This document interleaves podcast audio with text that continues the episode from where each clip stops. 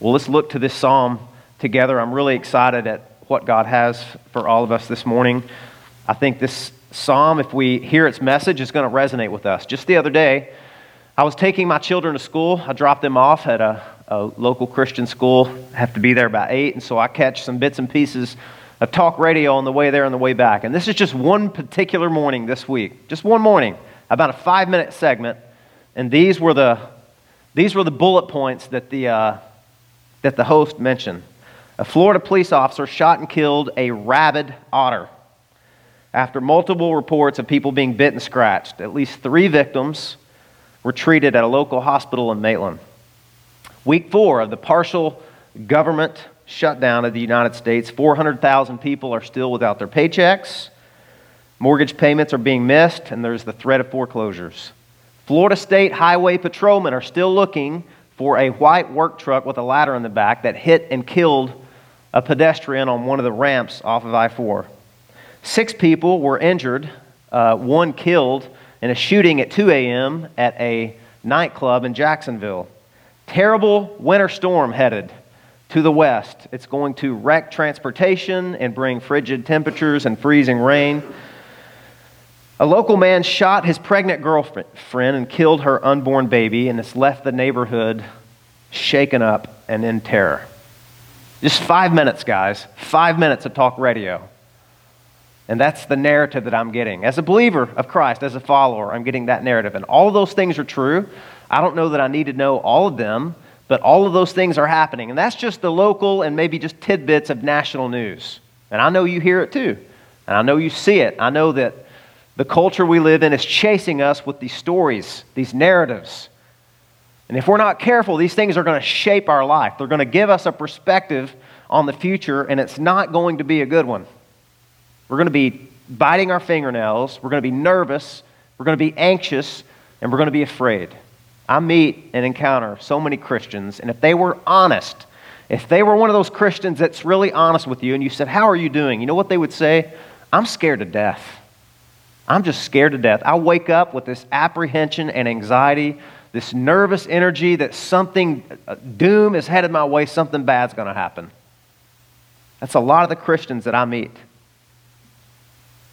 And don't worry, if you don't hear it on talk radio, you can get their app, right? Or you can catch it on the local news, or you can go to their website. Listen, our culture is chasing you with these stories, they're chasing you with their truth.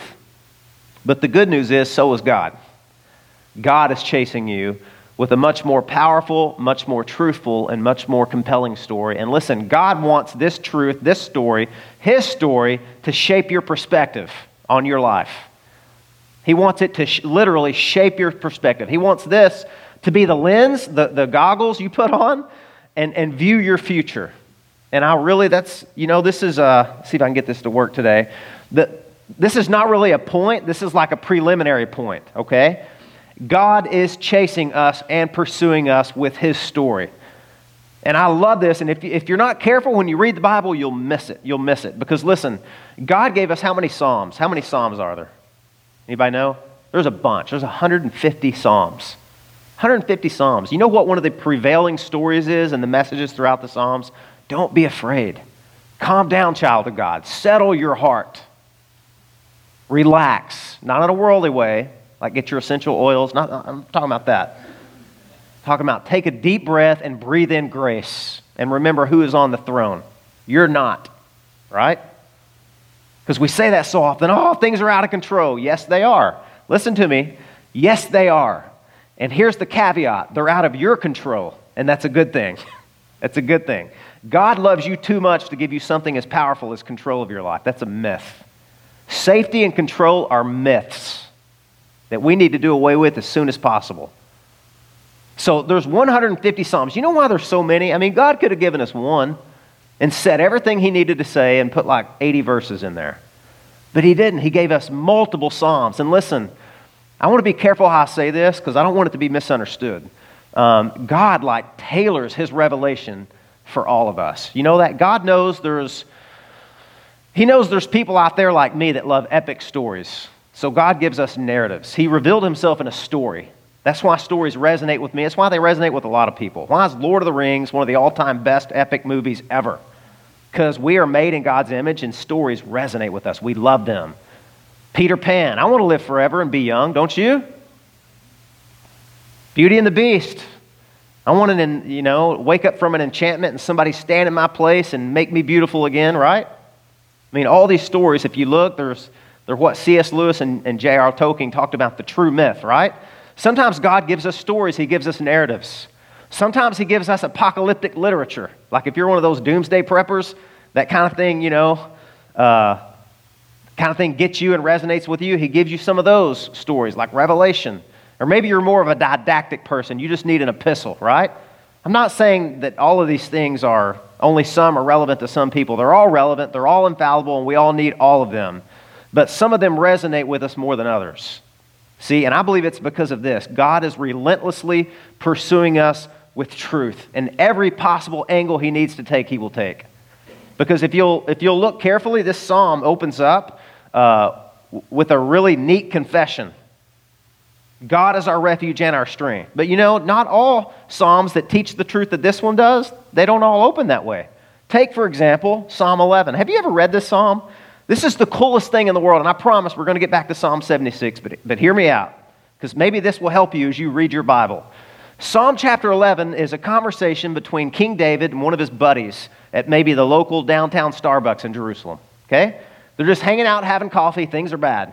Things are really bad for David. Uh, he's getting chased by the government. Okay? His, his throne is being usurped by his son, who's a rebel. Things aren't looking good. They're trying to assassinate him. So maybe they're in like a, a hidden Starbucks, an underground Starbucks. I don't know. But did you know this, this psalm starts out like this? David says, In the Lord I take refuge. In the Lord I take refuge. And then he looks at his buddy and he says, How can you say to me to run away? We, we, don't, we get all this high scholarly esoteric language, and sometimes we miss the simple truth of a psalm like this. This conversation between two people. They're arguing. David's like, Look, dude, I'm not running away. This is my hometown. I mean, eventually he does, but this is different time, different conversation. He says, God's my refuge. I'm not, where would I run to? And his buddy says, Look, you got to run away, David. You got to get out of here. They're going to kill you. And David says, How can you say to my soul, Flee like a bird to your mountain? For behold, the wicked bend the bow. They have fitted their arrow to the string. See, it's assassination language here. To shoot, the, shoot in the dark at the upright in heart. If the foundations are destroyed, what can the righteous do? David says, How can you say that to me? The Lord is in his holy temple, the Lord's throne is in heaven. Isn't that interesting? Some people, a conversation like that resonates with you. Other people, other people, same truth, different psalm, Psalm chapter 2. Have you ever read Psalm chapter 2 and like tried to envision what's going on there? It's like one of these movies that doesn't give you any, uh, you don't wade from the shallow end into the deep end. You get thrown into the narrative from in, in the deep end of the pool. There's like sirens, machine guns blasting. You hear helicopter blades. There's war, there's screams. Ah, there's blood everywhere. That's how Psalm 2 starts out. Listen.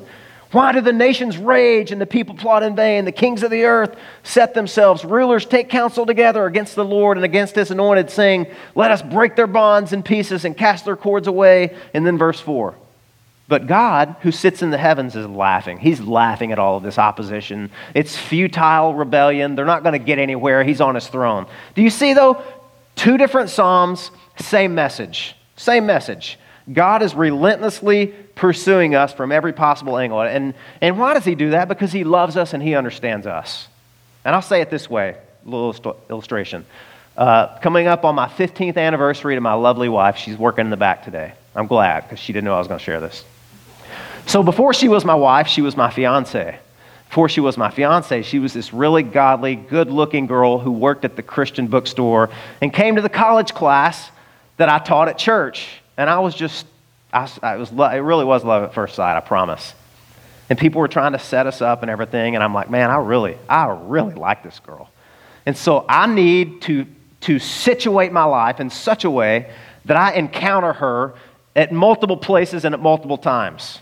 So I like stalked Sarah. I did. I promise you, I stalked her. I found out where she worked. I found out where she lived. I found out who her friends were. I even, man, I'm embarrassed to say that. I even wove my way into her family's life. Her dad's in here. Hey, Pop, sorry. Now you know the truth, right?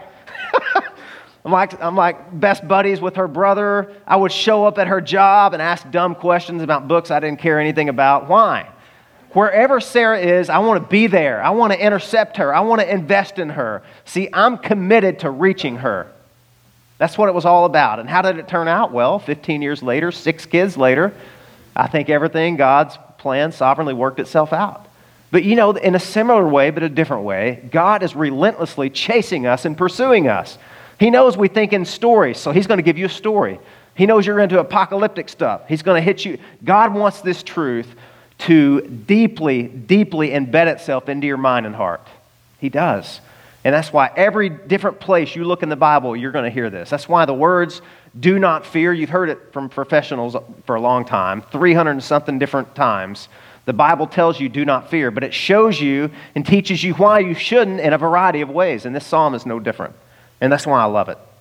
So, um, God is chasing you with this truth. And listen, it's a better truth than you're going to hear on talk radio. And look, I'm not anti talk radio. We need those things. I need to, we need to know what's going on in the world around us. Charles Spurgeon, one of my favorite preachers, once said, Every Christian and every pastor should read the Bible and the newspaper, and in that order, right? Um, so don't be naive and hold yourself up in a cave and not understand what's going on. But listen, have a more compelling and more powerful story that's going to shape the way you view that news. It's like, oh, wow, six people shot and killed. Wow, racial tension intensifies. Oh, my goodness, government shutdown. Uh, well, I care about those things, and, and maybe God's going to have me respond, but I'm thankful it's not in my control, it's in God's control. He's on his throne, He's got a plan. And I want to be a part of His plan, right? I don't want to try to manipulate people or events and try to change things. I want to just tether myself to the one who's unchanging. That's what this psalm is saying. Don't be afraid. And I know that, listen, some people are cool hand Luke. I don't know if you remember that movie. Um, like nothing rattles them, nothing disturbs them. They're chained and they're like smoking a cigarette, like uh, Paul Newman was in that movie. I'm sorry, I'm not advocating smoking or anything like that, but you get the idea. Nothing rattles them until that one thing rattles them. And everybody has your breaking point. Every single person in here, there's that one thing that's going to rattle you. You may think you got your own little throne and everything's going well, and then you get the phone call from the doctor, from just the checkup. Hey, look, eh, seeing a lump that's kind of concerning to us, need to run some biopsies. And that's all it took for you. Or for you, you get your son or your daughter's iPhone and you see what they've been messing around with, right? Or, or, or you get the phone call like, look, man, I'm sorry, we're downsizing. We're downsizing right now. We got to do some layoffs, and you don't have tenure. You've been here eight years. So then what? I know people that are close to me that are a few decisions away from being homeless, and they love Jesus. I know people right now that are in the midst of being separated from their spouse. I know people that live paycheck to paycheck. I know people that are facing an incredibly burdensome diagnosis from a doctor. I know people that are single parents and they are literally wearied and exhausted and do not know how they can keep going on this way. And this is a psalm for them, and this is a psalm for you. So I don't know what it is, what your breaking point is. Is it parenting? Is it relational conflict? Maybe it's things outside of you, like a government shutdown, right? Or maybe it's just inner turmoil. You're seeing things about yourself and it's wrecking you. Whatever it is, God has a, truth, a truth that He's chasing you with, and He wants you. He wants this to be your narrative. He wants this to shape your life and your future. So, what is the better narrative and the better truth that he has? Uh, well, that's our outline. Let me go back to it. Here's the three truths from this psalm that are better than the ones you're going to see or hear anywhere else. Number one, God is a better refuge. Okay? I don't know what your refuge is right now. Everybody has one. You got a place you go for shelter.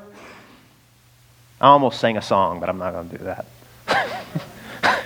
he's better. Whatever it is, he's better. Secondly, he's a better river. Uh, it may sound crazy, but you know, there's that part in this psalm where it says, "There is a, a, river whose streams make glad the city of God." God satisfies you better than whatever it is you're trying to suck satisfaction out of, and He's a better ruler who saves you completely saves you from beginning to end.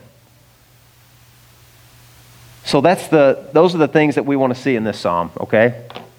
Um, I have a pastor friend of mine. Let me back up a little bit. I have a pastor friend of mine, and he has a son with diabetes. This guy is the most stable, strong person I've, I've ever met. Like, nothing bothers him. And I was having lunch with him one day, and he was telling me, he said, Look, the insurance that I have is terrible. Um, and my son increasingly has these insulin needs. Um, And insurance is not going to cover the amount of insulin we, we, we need. And my paycheck and my wife's job's not, not going to cover it. He said, it's, it's really starting to disturb me, man. He said, You know, if my son goes such and such many days without this, he can die. He can die. I have to have it. And it's ridiculously expensive. And he's getting angry talking about the system and the big pharma and all this stuff. And he says, But I will tell you this. He said, If my son needs insulin and it's in such and such a store, I will go in that store and I will get it for my son, whatever it takes. And, and the more he talks, I'm like, man, this is really, he's the most even kill, even tempered guy, but it's, what, what was it? It's thinking of his son. It's like he's willing to like put a ski mask on and get a gun and go get the insulin. I'm not kidding you. I mean, probably all of us would do whatever we had to do to save our, our son's life. But I left that, I left the lunch meeting that day thinking, dang, man, this is like real life. What would it take to settle somebody's heart like his when you think about the insulin, you think about your insurance, you think about death and diabetes and, and all the other stuff? It's, it's the truth from, from this psalm. It's what it is. So, three truths here. Point number one, he is a better refuge. I know that's a long introduction, but it's worth it. I, I want you to know this, this psalm's important. this was Martin Luther's favorite psalm, by the way, called the Battle Hymn of the Reformation. You know, a mighty fortress is our God. We sing that song. That's just Luther rewriting this psalm in his own words. He's a better refuge. You know, it starts out God is our refuge. Psalm 2 started out with a question. Psalm 11 started out with a conversation at Starbucks. Psalm 46 starts out with a confession. Starts out with God and then goes to trouble. That's a good thing for us sometimes. Sometimes forget the trouble, don't be overwhelmed by it.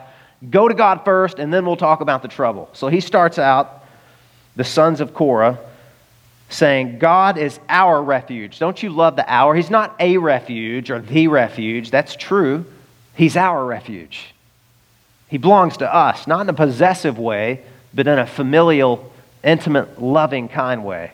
He's our refuge and strength, a very present help in trouble. You know that word, that phrase means a very present help in trouble? It means completely accessible. Man, don't you love that? It's not that God is, um, you know, a back pocket pastor. What do you need? What do you need? It's like God is here. He's with us. He's never distant. He's never beyond the, the realm of your hope and your need. He's very close. Therefore, we will not fear. So he starts out with a confession and a conclusion God's a refuge. He shelters us. He's a place of I don't like to use the word escape because it may mistranslate for you. Like you go and you hide from all the troubles of the world. It's, it's more of a shelter. He's a protection. God is protecting you. Not, listen, not from the trouble, but in the trouble. There's a big difference. There's a big difference of perception there. For the people that say, well, Christians never going to experience any trouble, or they may have their own nuance of saying that, listen, we got to be really careful, guys, when you say that or when you believe that, because there's forms of that that I would call prosperity teaching. And all prosperity teaching is, is people making promises to you that the Bible never made. Okay? Like, God's church will never be persecuted. Uh, you reading the same Bible I'm reading? 11 of the 12 apostles were martyred, man. And the 12th one was banished to an island for preaching Christ. Apostles got sick. James got thrown from the top of the temple, and it didn't kill him, so he was clubbed to death in the streets of Jerusalem. We've got to be careful making promises to people that the Bible never makes. God never promised us trouble wouldn't find us. What He did promise us is something better, more securing, more compelling. He will be with us in the midst of our trouble. Very accessible. Refuge at any given time that we need it, right?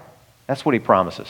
The Bible says, Job said this man and woman is full of trouble as the sparks fly upward. You go to a campfire and kick it in the middle of the night, out in the country where there's no, you know, city lights and sparks fly up. Job says, Yep, that's every human being since the dawn of the fall, right? We are filled with troubles. So God's not making the promise here that He's going to deliver you from your troubles, even though sometimes He does, and praise God for that. But the better promise, the more secure promise, the more compelling promise is that He will be with us in our troubles. So this trouble, excuse me, this psalm says when trouble comes, not if. And it gives this picture of like cosmic disturbance. It's almost like an earthquake. Check this out. Therefore, we will not fear, though the earth gives way, though the mountains be moved in the heart of the sea, though its waters roar and foam, though the mountains tremble at its swelling, Selah. And by the way, there's that word, Selah, you see that a lot in, in the book of Psalms. All that means, it's a musical, maybe, command that says, Duncan, you can correct me if I'm wrong here, bro. Stop, pause, slow down, breathe, think about what you just said. Clear the distractions from your mind. Like, whoa, God's a refuge. He's a very present help in time of trouble. Therefore, we're not going to be afraid no matter what's happening out there or in here. It's not going to overwhelm me. That's what, that, you know, that's what it means to fear God. It means to be more in awe and, and being overwhelmed at God than you are whatever else is overwhelming you. Like, you know, in the book of Mark, whenever the disciples are with Jesus in the boat and this big swell of a storm comes, they're scared to death. The Bible says they were, they were afraid. And then they saw Jesus walking on the water to the boat, and it says they were greatly afraid. Which one was more overwhelming to them? God was. And that's the way it should be. This storm's terrible. Oh, look, here's God. I'm more overwhelmed with Him. And then true cha- change can begin, can begin to happen no matter what is happening. And listen, I will be honest with you, and this may hurt a little bit. I don't know. I, I, you know, I don't have God's secret notebook here. Why do certain trials come into our lives? Why do things, why do cosmic disturbances come to certain people and not others? But I know this. I know sometimes God allows us to be shaken violently, okay, to test what our foundations really are, because He loves us so much. Psalm 11 says that. He tests the eyelids of man. You know, God does that sometimes. If you are tethering your entire life to something that is very dangerous and anything other than God, if you tether your, it's like a car seat. You know, if you tether the car seat to your brother, it's probably not a good idea, right? You tether it to the metal frame in the van, right? Because whatever you tether your life and your hope to, whatever happens to that is, I mean, that's, I don't even need to explain that to you, right? Sometimes God lets you get shaken. It reminds me of a story of a very kind, loving, compassionate lumberjack. And he went out in the forest on a snowy day, and he was going to cut down this entire line of cedars. And this little bird he saw flutter up and land in the tree he was about to cut down. And he said, Oh man, I love animals. That bird was building a nest up there. And he said, Well, I can't let this happen. So he turned the blunt side of his axe over and starts hitting the tree. And the bird's like, What in the world? And eventually the bird says, Forget it. And he flew off. He flew to the next tree. the lumberjack's like, Come on, you got to be kidding me. So he walks over and starts hitting that tree, vibrating, shaking. And the bird says, What the heck? So he flies to the next tree in line, and the lumberjack keeps doing this. And eventually the bird says, Forget it. And he flies up into a rocky mountain and makes a nest. And the lumberjack says, Thank you, little friend. It's a much better nest than what you're going to build in here. Sometimes God does that because he cares about us so much he doesn't let us build our lives and our hopes and our future and our securities on things that are going to be shaken so easily. So that's the confession. God is our refuge. He's our refuge. None of these other things are. And in fact, those things are a lot more volatile than you may even realize.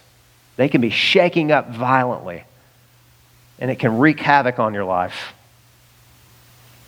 And this is really saying that God is sovereign. I know that's a word we don't hear much anymore. We don't even know what it means sometimes in America because we don't really have a, a picture of it with the three branches of our government. But if you were in Europe and you had a king, a monarch, you would get that. God is sovereign, unlike any earthly king, because there's nothing outside of his control. He is sitting in full command on the throne of heaven, and there is nothing that escapes his notice or his concern or his care. And that's a good confession. Spurgeon said this once. When you go through a trial, the sovereignty of God is the pillow upon which you lay your head. Isn't that true? Man, to know that God is in absolute control and there's not what R.C. Sproul calls there's not a maverick molecule or atom or electron anywhere in the universe that's outside of his power. And that is a good thing, beloved, because we want God in control. God cares too much about you, I said earlier, to give you something like control. If we could, if God gave us control of our life, you know what we would do to it? Oh man, we would wreck it, and everybody else's too. So God says, it's much better if you just give me, yeah, just give me that, yeah, thank you, give me that crown back, give me my scepter, give me my throne, step back and relax. That's what this is saying. God is unchanging when everything else does. And you know, when he's talking about refuge, what you put your hope in, what your future is banking on, that's just another way to say this, guys, and I want you to hear me here, okay? It's just another way to say, what is it that you're worshiping? And now I'm getting into your kitchen a little bit, right? David Foster Wallace was an atheist who took his own life. He was a brilliant man, brilliant novelist, and you know, a lot of people say it was taken before his time. We don't know all the secret decrees of why he took his life. Um, but he did a keynote address at, at, I don't know, Keystone College, I think, or, or Kenyon College, yeah. And he, this is an atheist talking now, okay? And he said some things that are very profound, sound almost Christian. This is what he said. He said, You better be careful what you worship. Everybody worships, this atheist said. Everybody worships. You get to decide who or what you worship, but you better be careful choosing it because whatever it is you decide to worship will end up eating you alive. It's interesting to hear somebody that's not a Christian say something that's a Christian confession, right? That many Christians wouldn't even acknowledge it sometimes. And he goes on to say something like this If it's beauty that you worship, you're going to feel ugly in the end, right? If it's your intellect and wisdom, you're going to end up feeling stupid and foolish at the end. If it's money and fame and notoriety and wealth that you're after, you're going to end up feeling impoverished and ridiculous and made a mockery of. And it's true. Everything he says is true. He's just saying what the Bible has already told us, right? Whatever you tether your, your hope to outside of God, listen, eventually those resources are going to fail you and betray you. That's why the Bible says some trust in horses and some trust in chariots, but we trust in the name of the Lord our God. That's a good confession, isn't it? So, point two. Uh, first, why was the psalmist not afraid? I don't want to miss this point.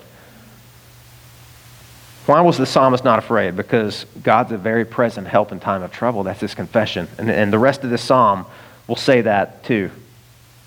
He was not afraid because he was more overwhelmed by the person beside him than the circumstances around him or the tor- turmoil within him. Point number two God is not only a better refuge, he is a better river. And this is kind of a strange turn in this. If you look at verse 4, there is a river whose streams make glad the city of God, the holy habitation of the Most High.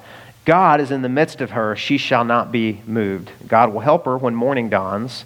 And then again, we get this the nations rage, the kingdoms totter, he utters his voice, the earth melts. The Lord of hosts is with us, the God of Jacob is our fortress. And that word fortress, it means this inaccessible, okay? You're at the, you're at the top. Nobody else can touch you. You're at a safe place beyond the reach of your enemies and, and disaster and trouble. But this is strange because we don't expect this here. All of a sudden, the Psalm's talking about you're glad, you're satisfied, you're happy. We don't always associate God as sovereign, He's on His throne, and I'm happy. but this Psalm wants you to. Those things aren't mutually exclusive, they're friends, right? God wants you to be satisfied in Him. And I believe when He's talking about this holy habitation, this city of God, I believe, and I'm not alone, I believe He's talking about the church. Because this is not something that's just privatized and individualized. There's a whole group of people here. I mean, the sons of Korah are singing this together. This is at a worship service. Together, we remind one another of these truths. Where do we do that? We do that in the church, day to day, from house to house, in your community group. In your prayer time, when you're gathering, we have to remind each other of these truths. Listen, the city of God is the church. God sought her, God bought her, He is in the midst of her. And I believe this river, it's grace. It's a never ending supply. Back in the ancient biblical times and ancient Middle East, the scariest thing that could happen if a city was laid siege against would be they would cut off your water supply, and then you were toast eventually, right? With no butter. you were done. It was just a matter of time before no water, no life.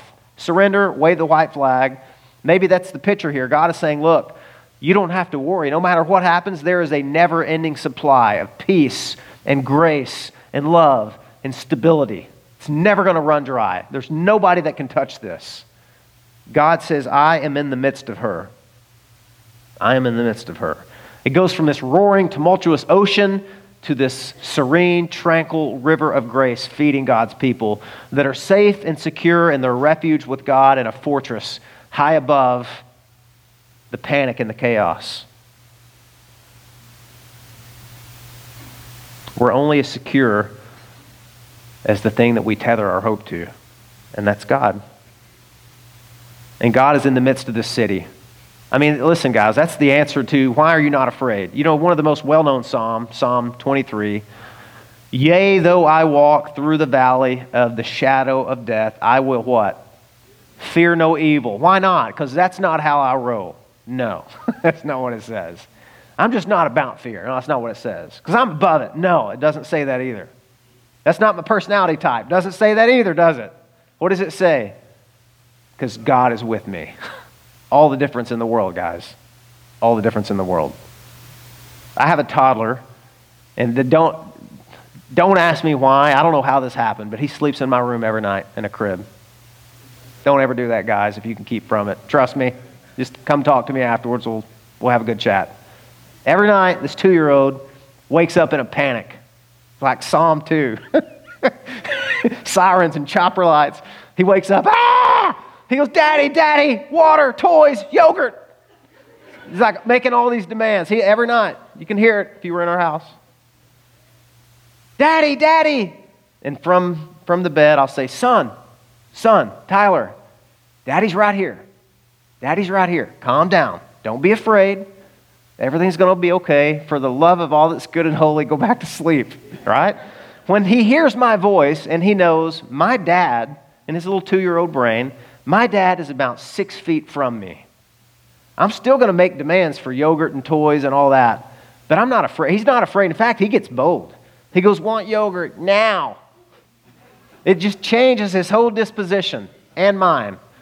And you know, we're a, we're a lot like little two year old Tyler, aren't we? Just knowing and being, and, and God wanting us to know. See, I don't lay in the bed and chuckle and go, I'm in here, but I ain't telling him. I want to see how scared he gets. No, I'm not doing that. Why? Because I'm not going to torment my kid. I want him to know I'm in here, son. How many ways does God say that to us? I am with you. The Great Commission, one of the greatest endeavors God ever puts his people on. Go out into all the world and behold. Behold, good luck. That's how it says. Behold, I am with you even to the end of the age. Man, brothers, sisters, we need to hear that, don't we? Because if God's not with us, oh my word, what are we doing? it's too much for us. We got to have him. It's like Moses. It's like, Lord, I'll go up if you go with me. if you're not going with me, tell me, and I'm here's my resignation sheet, right? God is a better refuge. He is a better river. And listen, point three, this is the last point. He is a better ruler. This is where it gets really interesting to me. I mean, the whole psalm's interesting, but look at the last section here. Verse 8.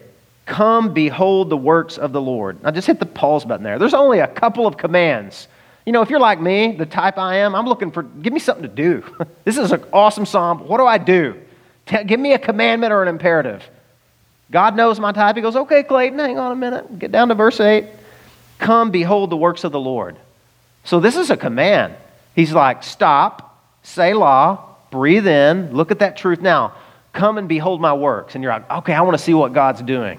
But man, it's kind of dark and sinister, honestly. Look at, look at this. Come behold the works of the Lord, how he has brought desolation on the earth. Huh?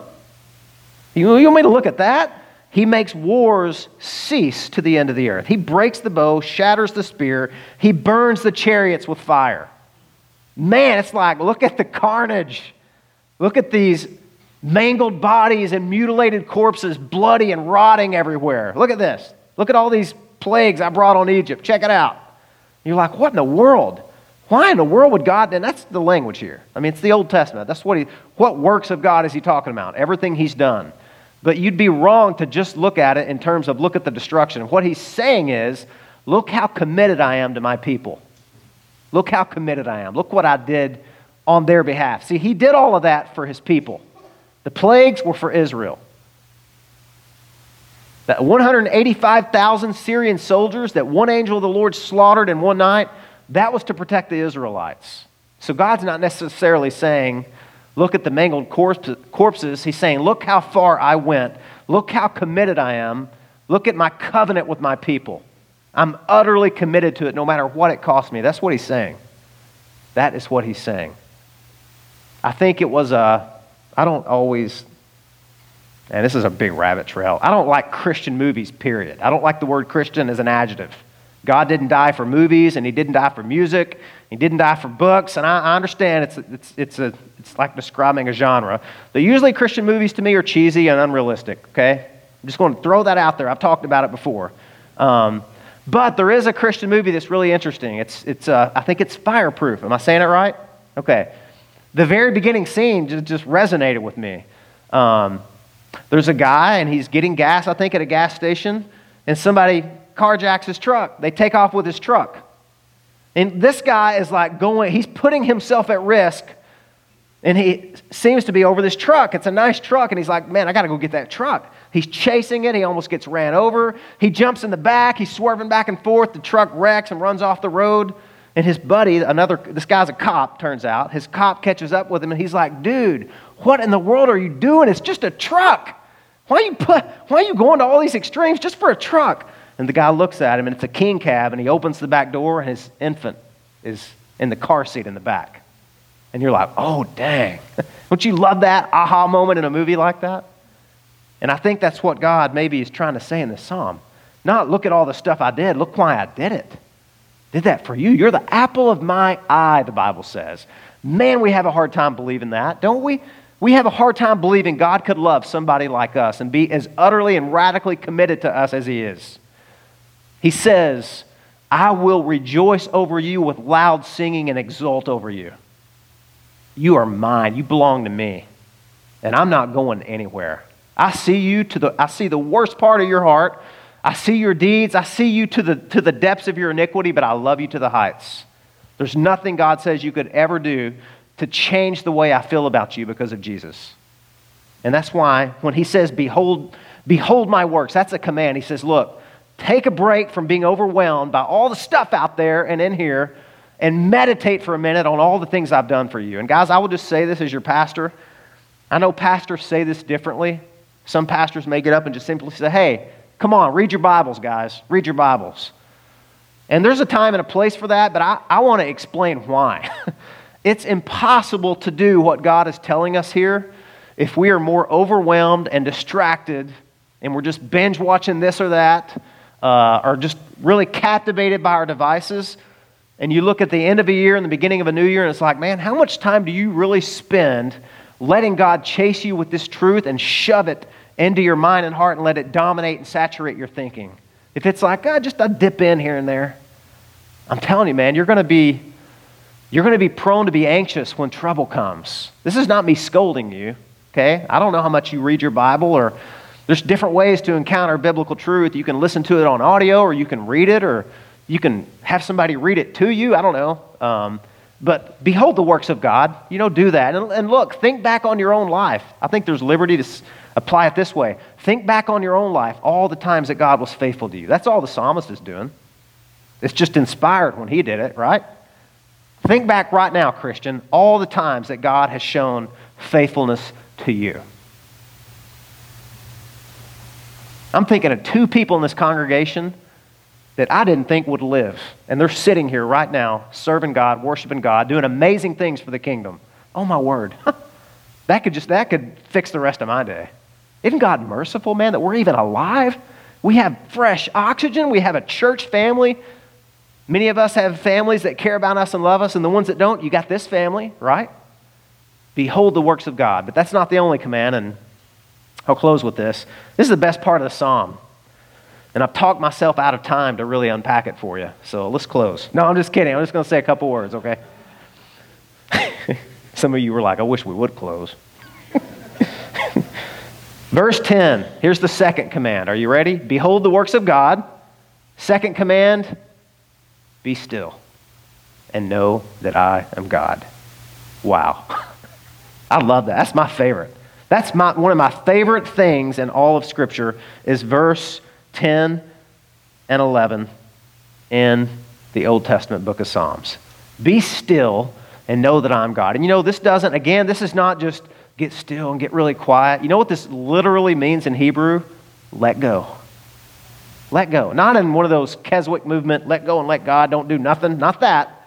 It's, hey, you are white knuckling things in your life that right now you're not letting God be God. You're trying to control and manipulate people and events and circumstances. Turn loose. Go, go ahead, go ahead. Pry those, pry those fingers off. Let God be God. You got to be still. You got to behold His works. And then you got to be still and you got to let go. You got to let God be on the throne. You're not. You don't belong there. Crawl off that throne, pry your white knuckled fingers off those parts of your life, and be still. You know, talking about Martin Luther, um, he was a reformer, man. He was amazing. And you hear all about his life anytime you read about the Reformation. You probably haven't heard of Philip Melanchthon. You know who that was? That was his partner in crime. That was his buddy. That was his scholar friend that was a lot smarter than him and helped him translate the New Testament into German from Greek. And Melanchthon was a very anxious man, very anxious. And Luther would always kind of joke around with him. Maybe you have somebody like that in your life too. But Melanchthon would come around and he would say, Oh, Luther, the emperor is mad. The Pope has made all these declarations and edicts. They're after you. You know what Luther would say? He would say, Let Philip cease to rule the world poking fun of this buddy, but not poking fun. I hope you have a friend like that in your life. Oh my goodness. Oh, what are we going to do? How are we going to pay the bills? This health thing. Da, da, da, Let Philip cease to rule the world. And then you know what he would say? This is my favorite part. Sorry. He would say, Come, Philip, let us sing the 46th psalm and let the devil do his worst. I really like that. Don't you? Come, let us sing the 46th Psalm and let the devil do his worst. And look, when the tornadoes are finished and the government shutdown is done and the, the crisis is over and the dust settles, you know what? God's still going to be on his throne and we're still going to belong to him and he is going to belong to us and we'll be all the better because of it. That's all this psalm is saying. Be still and know that I am God and in consequence you are not. And I am with you and I'm a better refuge, I'm a better river, and I'm a better ruler. than you are or than anything else you tether your life to. Be still and know that I am God. Stop white knuckling your life. One of my favorite devotionals is called the Mockingbird Devotional, and it says this Stillness is the fruit of recognizing our inability. Stillness in a world of incessant human effort is unnatural, but it is God's good gift to his people. Stillness is what we find at the foot of the cross, where we admit our impotence that means lack of power. And anticipate the revelation of God's power. The more we depend on God, the more dependable we will find Him to be. How can all this happen? How can God be so accessible to us? How can He be so near? How can He pledge and commit Himself to us, knowing who we really are? How can that happen? That we're not shaken, and the world is. What's because of this, friends? Think of the cross. Because there, Jesus was shaken. There was a cosmic disturbance, and it was the wrath and the fury of Almighty God. And I know, it's not popular to talk about. Even in a church, it's not sometimes. But God's love is not cheap. It's not cheap. It cost him something really costly, okay? It cost God his son's life.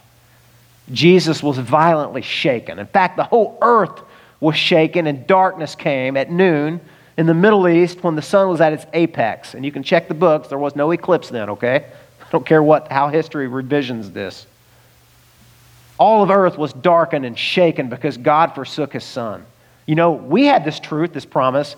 God's a very present help to those in need.